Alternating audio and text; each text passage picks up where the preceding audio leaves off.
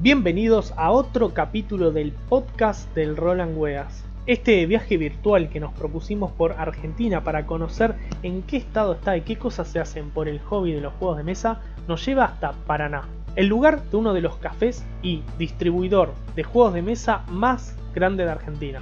Yo soy Junior y por supuesto estoy con Tincho, mi compañero de juegos. ¿Querés contarnos, Tincho, con quién vamos a estar hablando hoy? ¿Cómo no? Acá saluda a Tincho y saludamos también a nuestro invitado del día, que es el señor Radio. Radio, que lleva como nombre de bautismo el de Alexis, pero que, como toda la gente allá en Paraná, por lo menos así nos cuenta Radio, tiene su apodo de toda la vida. En este caso, viene derivado de uno de los personajes que creó en algún viejo juego allá por la infancia el gordo radioactivo, y cuenta la anécdota que así fue mutando este apodo hasta llegar al día de hoy, en el que todos en el mundo lo conocen como Radio. La gente jugona de Paraná seguro lo conoce Radio porque más de una vez ha ido a este café lúdico del que hablábamos y seguramente Radio le haya explicado algún juego. Y hablamos claro del Café Invicto el primer café lúdico de Paraná que funciona también como tienda de juegos, tienda de cómics y mangas y además Invictus es también distribuidora de juegos de mesa en Argentina. Así que si tenés una tienda lúdica, fuiste a algún evento o simplemente buscaste algún juego de mesa para comprar, seguramente te los cruzaste alguna vez. Pero como siempre, para empezar a conocer un jugón, está bueno saber a qué le gusta jugar y cuál fue ese juego que lo marcó en un inicio y lo hizo pensar voy a estar jugando esto el resto de mi vida creo que cualquier jugón se acuerda cuál fue el juego que dijo, ya esto, este mundo, eh, no sé si es para mí, pero quiero saber qué, más hay, digamos. O sea, vos siempre jugás un juego, ahí te enterás que es un mundo el juego de mesa, digamos. A mí me pasó eh, hace mucho, diría en el 2003 más o menos, con Magic the Gathering. Yo empecé como, como jugador de TCG. TCG se refiere a las siglas en inglés para Trading Card Game, juego de cartas coleccionables. Juegos donde no compraremos los mazos de cartas enteros, sino que buscaremos o intercambiaremos las cartas individuales para armar nuestro propio mazo, único y personal. Algunos jugadores incluso disfrutan lo que es armar el mazo más que el juego en sí. Más que el juego en sí, disfruté siempre más lo que armar el mazo. Me parecía, me encantaba armar combos, ver que el mazo andaba, me, gustó. De ahí, bueno, eh, empecé, era muy caro el hobby y en esa época, bueno, era chico, estaba, era un simple estudiante, no, me costaba, digamos, seguir el ritmo. Me costaba, no podía. Y ahí encontré los juegos de rol, que es algo más, más amigable, digamos. Y aunque uno tenga ya manual, le quiera dirigir, o bueno, si tenés coraje, te lo a dirigir un par de dados y ya está. Eh, la primera partida que jugamos de rol con, con, los chicos, con mis amigos, digamos, y hasta ese momento yo había jugado únicamente en, convenciones, en eventos. bueno, nos gustaba todo y bueno, vamos a las pilas. Eh, nadie se las puso, así que me puse a dirigir yo un amigo llevó unas, tenía que llevar lo que eran las miniaturas, entre comillas, que eran nastolas, porque en ese momento, bueno, éramos, era lo, que teníamos nomás. Y no fue. Así que mi primer partida de rol que dirigí, eh, mis jugadores eran un medio orco que tenía un alca rojo, no sé si conocen el caramelo, y hasta el día de hoy es un rogue medio orco nivel 18 llamado alca rojo. Y los demás eran por otro. Y nada, la pasamos re bien y dije, bueno, si la pasamos bien así, ya está, cuando tenga más cosas, eso vuela. Y después, bueno, lo que fue el boom, digamos, fue cuando conocí, jugué Dominion. Como que jugué Dominion y dije, esto es buenísimo, lo abro, estoy jugando, no tengo que preparar partida. Eh, no, ya está, es la caja del juego, no tengo que gastar más plata en, que mi mazo esto que el otro. Y ahí, bueno, empecé a ver qué, más había. Eh, busqué con, lo que con lo que entré de cabeza mal al mundo, era con un, programa de, YouTube que lo hace Will Wheaton, eh, Tabletop ahí empecé a ver lo que eran más los juegos de mesa modernos, dije, uh, qué, loco esto. Y cuando me enteré que se podían conseguir acá en Argentina, ya, está. El primero así grande me compré fue el Dedos Winter, que hasta el día de hoy es uno de mis favoritos, digamos.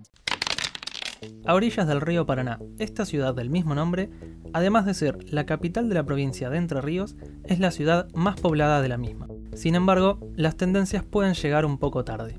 Por eso le preguntábamos a Radio cómo era la vida de los jugones antes de Invictus. En antaño eh, no había una, cultura de de mesa acá, digamos. En los eventos de anime y esas cosas tenías una sala para rol. Eh, algunas las manejaba Nico, mi jefe, el Mr. Invictus, digamos en ese momento ni, lo conocía. Eh, tenías, bueno, la sala de TCG, que eran Magic y Yu-Gi-Oh, digamos, y eso nomás, no, no pidas un pues no había, digamos. Después ya, bueno, cuando empezó a crecer, se creó Invicto y empezó a crecer, antes de trabajar acá ya fui a un par de eventos para hacer, para hacer el aguante, digamos, necesitaba que explique un juego o algo, voy. Eh, por ejemplo, un evento en la biblioteca, me acuerdo que me tocó mostrar el, Juego de Tronos, el juego de cartas, eh, que ese fue un evento que fue todo juego de mesa, era sin juego de rol, digamos. Estuvo bastante lindo, digamos, aparte en esa época en Paraná no, no existía nada, digamos. Los eventos que se hacían eran por ahí de rol porque ya había gente que le gustaba. No, fue hace tanto, habrán sido, ahora era tres años. Y básicamente tenías eso, eran TCG y rol nomás. Tampoco era algo que se hiciera mucha difusión, digamos, era algo medio por así decirlo. Siempre podía ayudar en el hobby y íbamos. La verdad que algo que siempre me apasionó y poder meter gente a esto, me, poner mi granito de, arena, digamos, en la comunidad lúdica de, de Paraná, me encanta. Y ahora en el mundo. Bueno, Argentina, todavía no el mundo. Sin duda Invictus es muy importante para el desarrollo del hobby en Paraná y en toda Argentina, como ya veremos más adelante. Le preguntamos a Radio de dónde surgió la idea de formar Invictus y cómo fueron los primeros pasos de la empresa. básicamente, bueno, eh, Nico el jefe fue a Chile, fue a un café lúdico allá, que no me viene el nombre a la cabeza en este momento, pero fue y flasheó, dijo, nada, esto, esto es fantástico, quiero que esté en Paraná, y bueno, empezó a hacer números y, ya fue, se mandó. Eh, se tiró la pileta, no sé si había agua o no, pero se tiró la pileta básicamente. Y le empezó a meter pila. Y bueno, cuando, cuando salió el tema del, Invictus Café, digamos, le, le, mandó un WhatsApp, le dije, che Nico, ¿necesitas un especialista en juego de mesa? Eh, me dijo que sí y así estoy trabajando acá básicamente. Y nada, cuando arranqué en el café era estaba por el tema del juego de mesa, ¿no? Lo que era no tenía ni Instagram, cero redes sociales, cero todo, y bueno, fue eh, hacernos maña con todo, digamos. el tema de explicar los juegos lo llevaba bien, ya, bueno, después crear eventos, eh, manejarme más con el tema de las redes, poder editar imágenes para poder hacer todos los eventitos, hacer las publicidades, eh, ya organizar bien los cronogramas para el local, cosa que todo el mundo tenga su, espacio, que los que les gusta el rol tengan un día para rolear, los que juegan Magic tengan su día, los que juegan Yugi también, las comunidades más nuevas tipo X-Wing, acá en Entre Ríos es X-Wing, no es X-Wing. X-Wing. La G no existe y la X es una X. Si querés, también puedes decir las navecitas. Y bueno, darle básicamente a cada uno su espacio y, nada, tratar de ayudar a todas las comunidades, pues son, la idea es que vayan creciendo, digamos. Hay comunidades que necesitan más ayuda que otras. Sobre lo que es rol es, sencillo, digamos, tenés la gente mal que mal lo conoce, decís Calabozo de Dragón y capaz no sabe lo que es, pero de algún lado lo escuchó. Lo vio en Stranger Things y quiere saber qué es, ponele y ya viene y algo re amigable, digamos, en cinco minutos estás jugando, eh, capaz que no te gusta, capaz que te gusta, por ahí te vuela la cabeza y ya está, ya entraste, ya estás en el punto sin retorno. Y volvés otro domingo a jugar rol y jugás, no, no es que tenés que hacer un gastadero de plata, como que es algo muy accesible, tengas un máster y, si no, bueno, si quiero masterear y bueno, conseguir las herramientas y empezás, digamos. Hay otras comunidades que son más complicadas, digamos, por ahí son juegos más difíciles, por ahí son juegos más desconocidos, por ahí algunas necesitan más, más, difusión, más, más esfuerzo. Sin duda el efecto de Invictus como tienda y como café lúdico se está empezando a notar en la vida de los jugones paranaenses y además, como distribuidora, en la vida de los jugones de todo el país. Por eso le preguntamos a Radio cómo lo ve él desde adentro. Eh, lo que sería Invictus, así como, como tienda, digamos, siempre apunta a lo que es eh, la distribución, digamos. Si alguien quiere abrir un, un club de juego un café lúdico, un local de venta, o algo que sea un punto, digamos, que tenga que ver con juego de mesa, estamos, estamos para ello, digamos. Siempre trayendo, en general lo que más movemos son juegos de afuera, pero también tenemos productos nacionales, estamos tratando de meterle eh, bastante pila a eso. Pues la verdad que eh, lo que es la industria nacional va creciendo, no sé si a paso agigantado, pero va para adelante. Pero yo le, tengo fe, la verdad. Y bueno, también, también obviamente se vende al, al público y, aparte de la tienda digital, está lo que es el café. Bueno, es un café lúdico y también es un. venía a comprar un juego y hay juegos a la venta. todo lo que está en la tienda online se, lo tenemos acá para venderlo, digamos. Por ahí eso ayuda mucho a la, cultura lúdica de una ciudad, digamos. O sea, lo que es tener un local así ya lleva a que la gente tenga ludotecas y capaz que, no sé, a vos no conocés los juegos de mesa, no te llaman, no vas a Invictus, pero vas a lo de un amigo que, bueno, vas, se juntan a tomar mate y te pone un juego en la mesa, y, lo miras medio raro, qué sé yo, lo jugás, ya te gusta, ya ves que no era lo que vos pensabas y ya ibas entrando al mundo, digamos. Y eso, bueno, tener ya un lugar en la ciudad, digamos, que tenés todo a tu alcance, está, está bueno, digamos. Sea un café lúdico, sea una tienda o sea un club de juego, digamos. Todo, todo suma. y bueno, lo que son, también tratamos de hacer siempre algunas distintas actividades, digamos, todo promoviendo el, hobby. Sean, eventos de rol, sean eventos de distintos juegos, eh, mostrar algún juego nuevo que sale, o siempre también los eventos grandes, tratar de tener algún stand, o sea, tanto para venta como para mostrar juegos, estar en, estar en todo tratando. Sin lugar a duda, a más de uno le gustaría estar en su lugar trabajando en Invictus. Pero, ¿cuál es puntualmente el trabajo de radio? Tal vez una anécdota puede ilustrarnos mejor cuáles son sus actividades diarias. Sí, no, eh, hubo una vuelta, por ejemplo, que nos, el que se encarga de la cafetería eh, renunció así como súbitamente. Tipo, llegué el viernes, o sea, el viernes, día, si no el día más con más movimiento, anda ahí. Llegué y estaba solo. Y nada, era, era un pulpo. Estaba iba a la cocina, daba vuelta a una empanada, ya preparaba un tostado, explicaba dos juegos, atendía a un cliente, vendía un juego, volvía para atrás, no, y, no fue un día, fue un fin de semana, pero es un esfuerzo eh, coordinado, o sea, los que estamos en Invictus, diría que todos sentimos pasión por lo que hacemos, digamos, ¿no? Y nada, o sea, una empresa que cada uno tiene sus, cualidades también, ¿no? a la jefa la admiro muchísimo también, es una, no puedo decirle edad porque no se dice, digamos, pero bueno, es una señora grande que entró a, entró a laburar acá un año antes que yo, sin saber nada, ¿eh? pero nada de nada, o sea, sabía lo que era el TEC y hasta ahí nomás. Y hoy la ves acá y yo no, es increíble, no, hay, no hay algo en la empresa que no puedo hacer ella. Eh, según ella, lo único que no puedo hacer es explicar un juego, pero, pero hasta va queriendo con eso. ¿eh? No, es una empresa para tibio, digamos. Acá es, venís y te tiene que apasionar esto, digamos y cada cliente que viene para vos tiene que ser el mundo y no sé, cuando vienen al café por lo menos, que es lo que más lo siento más mío, es que nada, de, todos los lugares que puedo ir en Paraná, eh, elige venir acá y, lo valoro eso y trato de darle la mejor experiencia, digamos. Que la comida le guste, que el juego le encante, que nada, que sea un buen día para el tipo.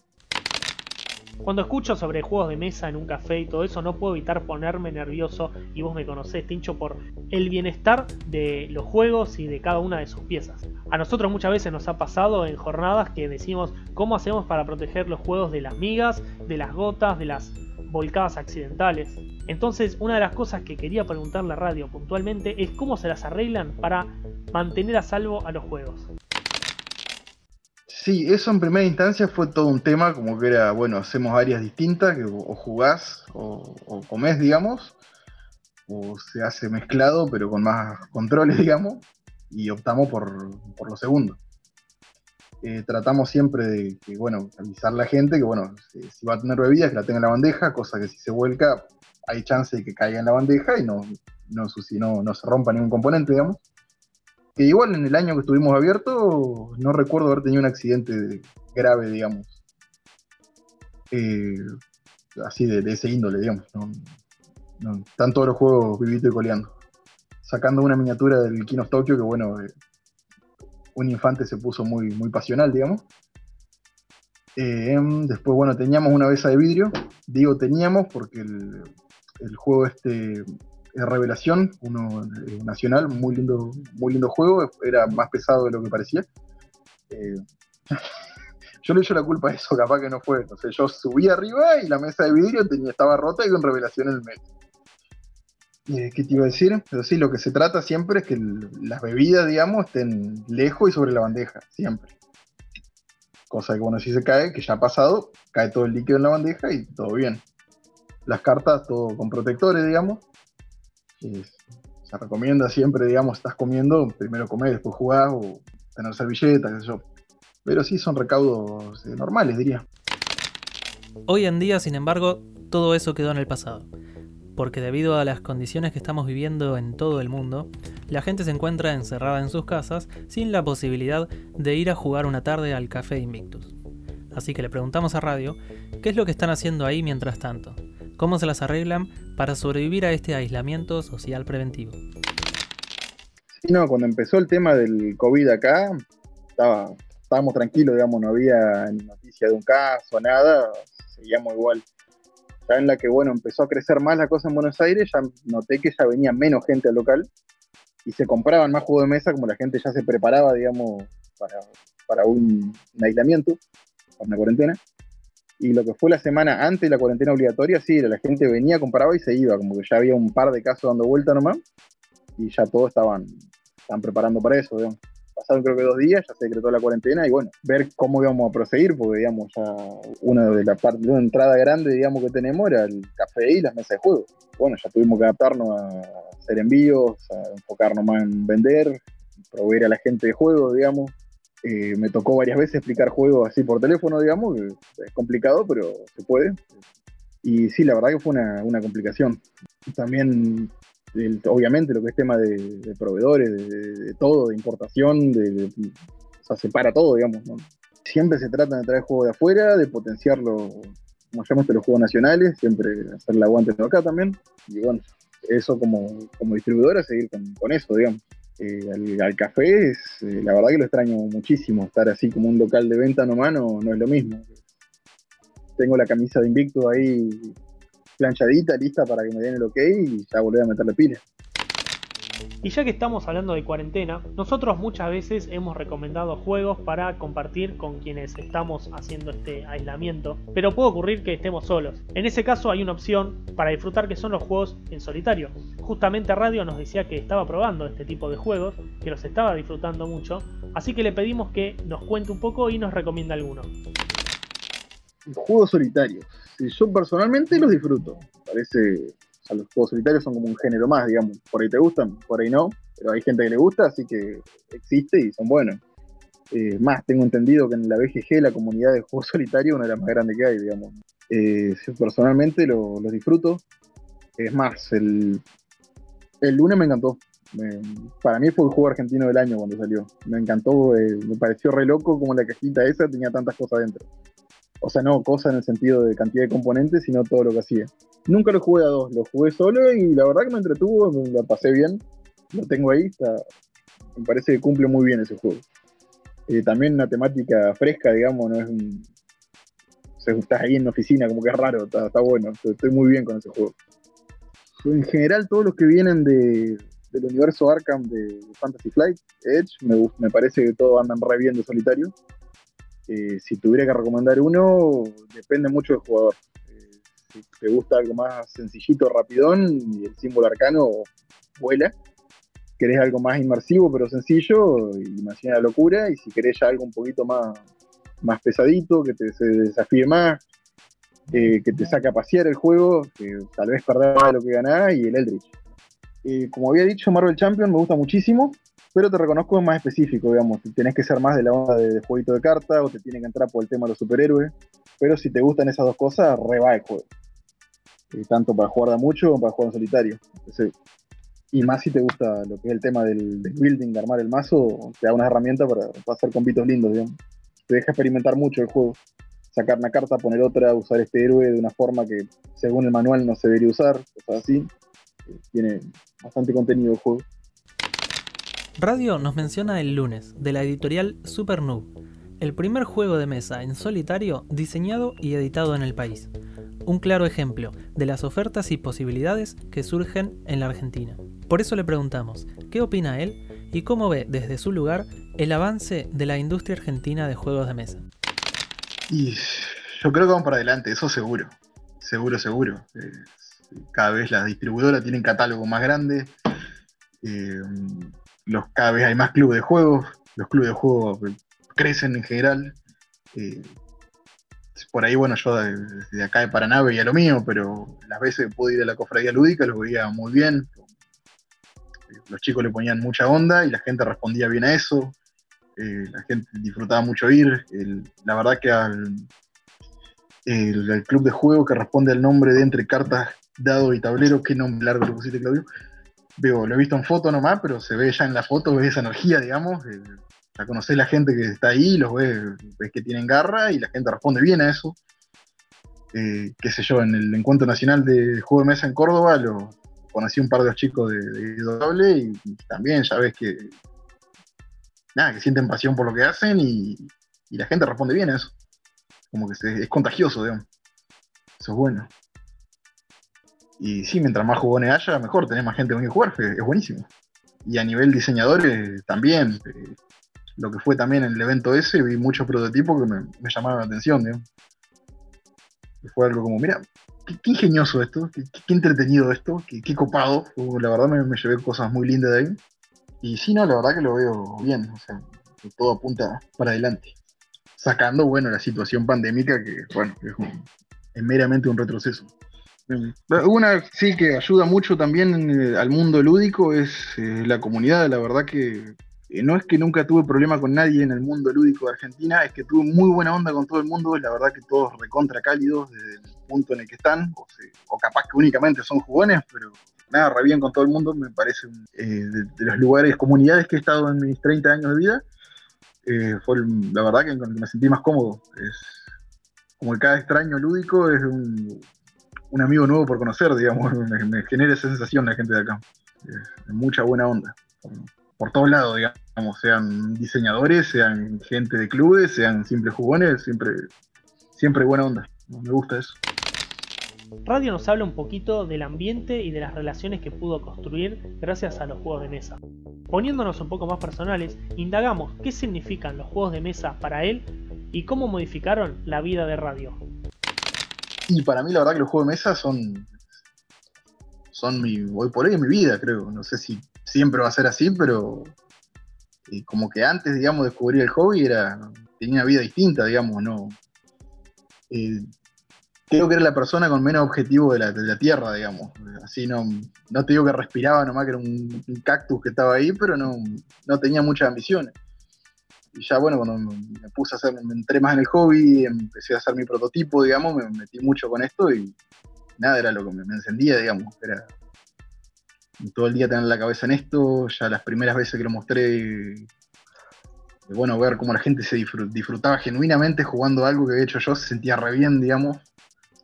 Y fue bueno empezar a laburar en Invictus, compartir, digamos, la pasión que tengo con otras personas y, ver que en algunos casos en rara vez tanta, pero por ahí anda, anda por ahí. Eh, también una cosa que disfruto muchísimo del hobby es cómo funciona un puente generacional. Me encanta eh, jugar con, qué sé yo, con mi mamá, el marido y mi hermanito, que todos tenemos edades distintas, digamos, y disfrutamos el juego, estamos jugando lo mismo, digamos, no es que nadie está, uh, bueno, eh, le hago la aguante y juego esto, con ellos. Estamos todos disfrutando del juego y todos lo pasamos bien, me encanta eso. Verlo acá en el café también, ver el, abuelo con la mamá y el nieto jugando, me parece fantástico, me llena muchísimo.